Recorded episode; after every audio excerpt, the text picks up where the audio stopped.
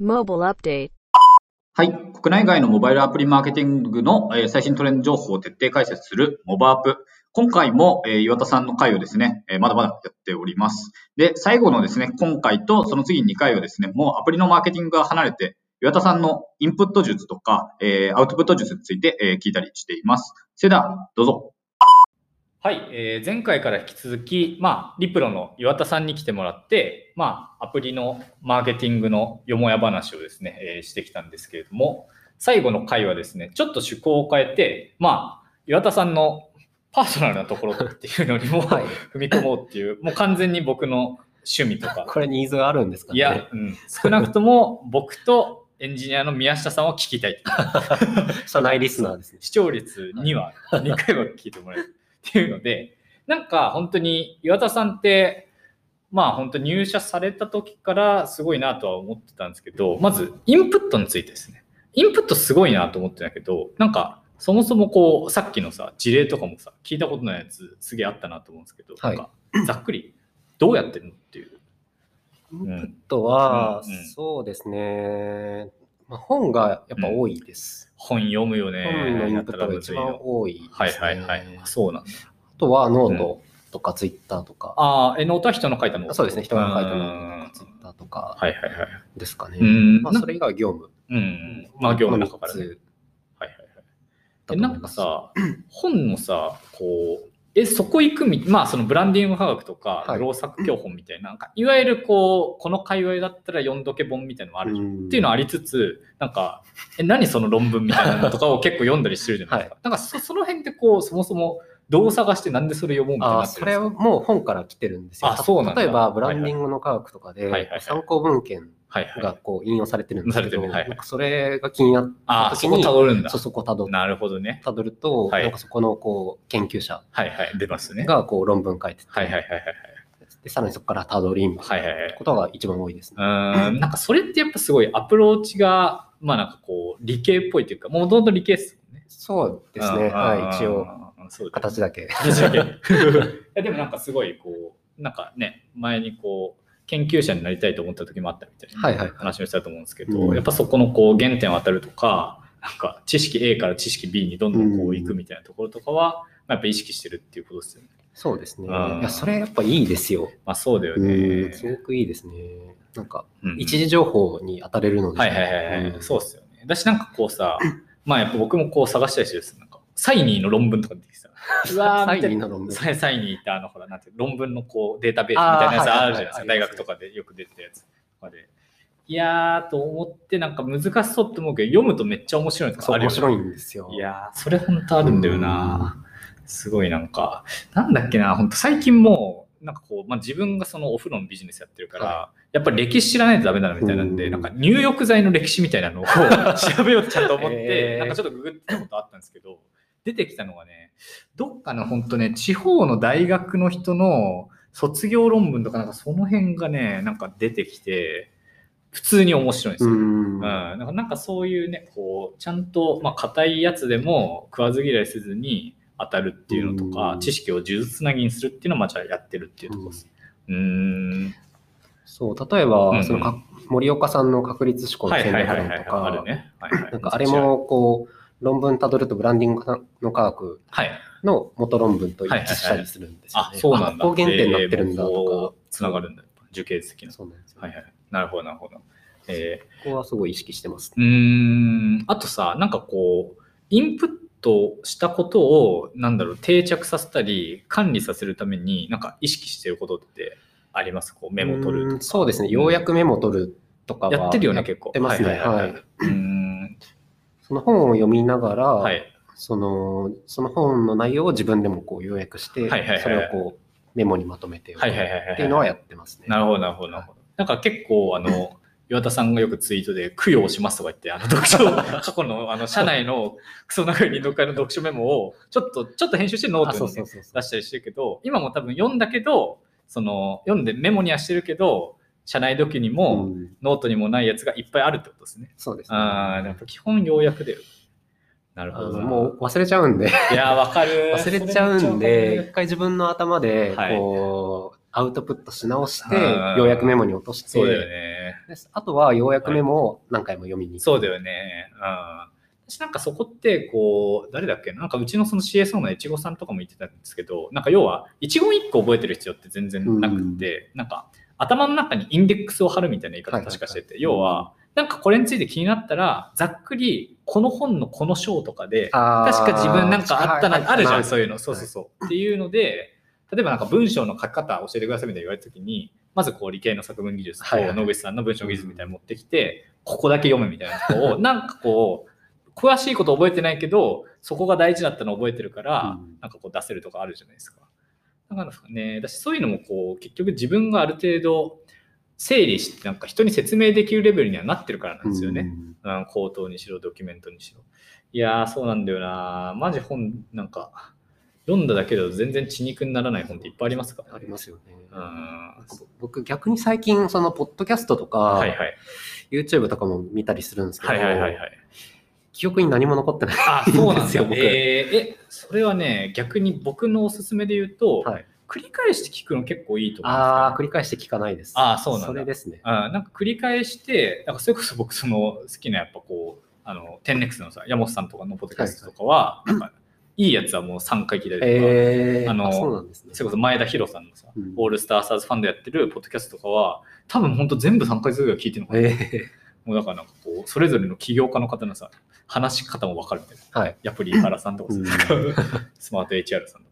そう。っていうぐらいやると、なんか、この、なんかこう、ポッドキャストの何分の時に大体こういう話するってなんとなく覚えてたりする。うんまあ、あと、あれですね、なんか僕結構散歩好きなんで、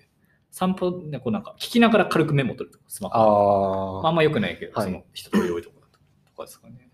まあでも分かる。なるほどな。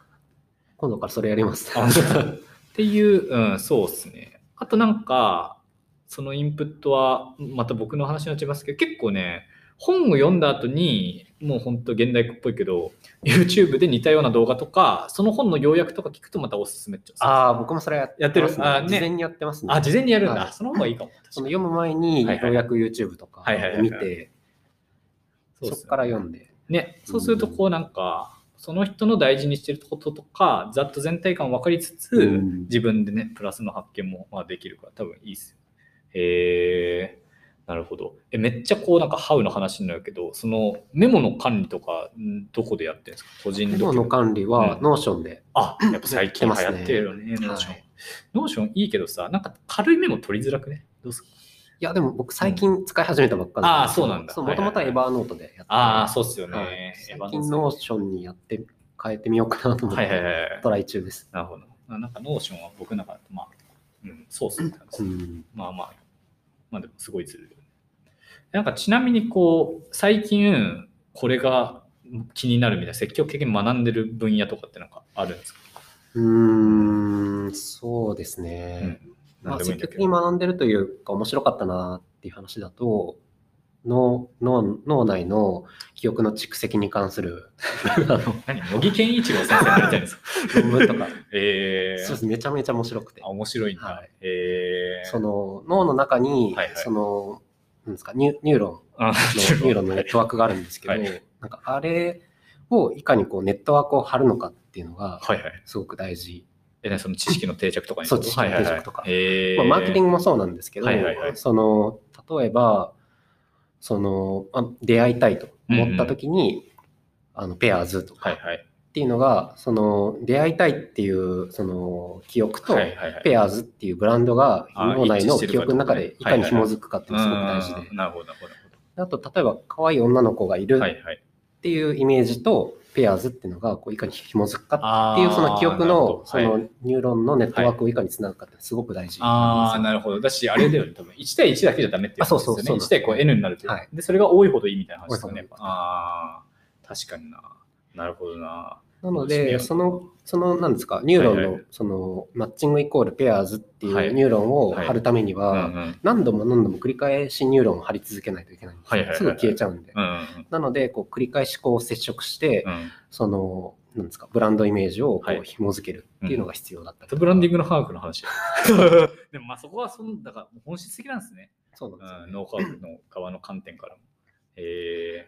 であともう一つ大事なのが、うんそこのそのニューロンが貼られるときに、はいはい。そのに人間の感情系がすごい大きく作用するんですよ。はいはいはいつ。まり自分がうんそのめちゃめちゃこう盛り上がるとか、盛り上がるシャーとか、うんそのなんか嫌だとか、はいすごい感情が働いたときうん。に、うん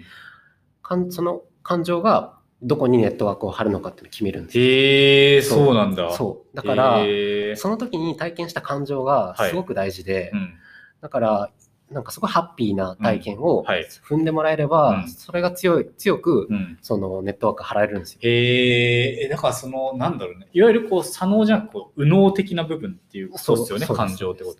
へえ、なんかさ、今のお話って、さっきの前半の方で話してて、なんか、オンボーディングの話とかの話とちょっとつなげたいんですけど、ただ単にだからこう、便利だなとか、サクサクいくなっていうだけのオンボーディング体験だともしかしたら不十分で、そこにもしかしたらそのなんか、なんていうの、こう、遊びの要素そう感動を入れるのってそう多感動を入れる分のそのニューロンも張るからっていう目的も多分あるんだそうろうなんですよ。なるほどね。なるほどな。